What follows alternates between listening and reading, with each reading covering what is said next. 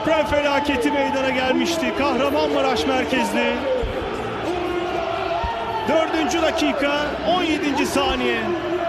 Questo è il momento in cui i tifosi della squadra turca del Besiktas hanno lanciato in campo pupazzi e giocattoli da donare ai bambini colpiti nella regione del terremoto del 6 febbraio scorso.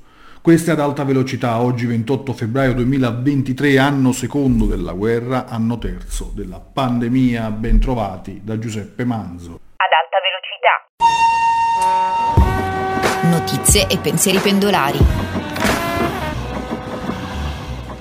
Oggi parliamo della strage di migranti, tra cui tanti bambini con il naufragio di Cutro a Crotone. Il bilancio è di 63 vittime recuperate. Ieri è stato il giorno delle polemiche e dello scontro. Secondo Marco Bertotto, direttore programmi Medici Senza Frontiere Italia, le prime dichiarazioni del governo italiano sono poco più di un triste scaricabarile, l'ennesimo schiaffo sul volto delle vittime e dei sopravvissuti di questa e altre tragedie. Sono il tragico danno collaterale di politiche italiane ed europee di protezione dei confini e riduzione dei canali regolari di accesso. Impossibile, secondo Bertotto, evitarle senza ripristinare un sistema istituzionale di soccorso in mare.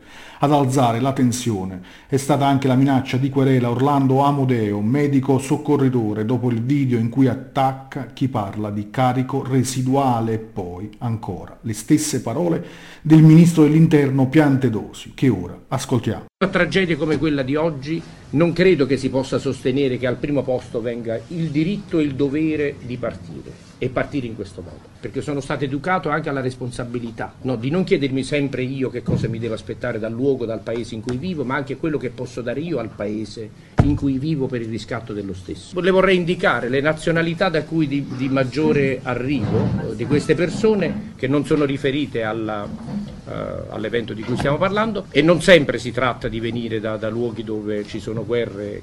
L'unica vera cosa che va detta, affermata e raccontata non devono partire. Cioè immaginare che ci siano alternative come dire, da mettere sullo stesso piano, no? poi le possibilità salvare, non salvare, fare, al fatto che quando si è in queste condizioni non bisogna partire, se noi non lanciamo al mondo, al mondo che diciamo anche dei territori da cui partono queste persone, questo messaggio che è etico prima di tutto, non bisogna partire, non bisogna esporre oltretutto donne e bambini, oltre che chiunque sia, alle condizioni di pericolo, cioè facciamo sempre operazioni di subordinate che poi non trovano. Di fronte a queste frasi che hanno lasciato basiti operatori, volontari e tante associazioni, si contrappongono poi altre parole, quelle scritte sui bigliettini di mazzi di fiori che tanti calabresi hanno lasciato su quella spiaggia. Uno di questi recita che le vostre urla e la vostra morte siano un monito per chi ha il cuore sordo. Questa puntata termina qui, vi ricordo dalle 12 notiziario GRS online con le 6 notizie di attualità dall'Italia e dal mondo. Siamo anche su Facebook, Twitter, Instagram e TikTok. Prima di salutarvi, ecco le parole di Henry De Luca. La prua affilata apre le onde a riccioli di burro, dalla scialuppa la guardano sfilare senza potersi spiegare perché inclinata su un fianco, non si rovescia,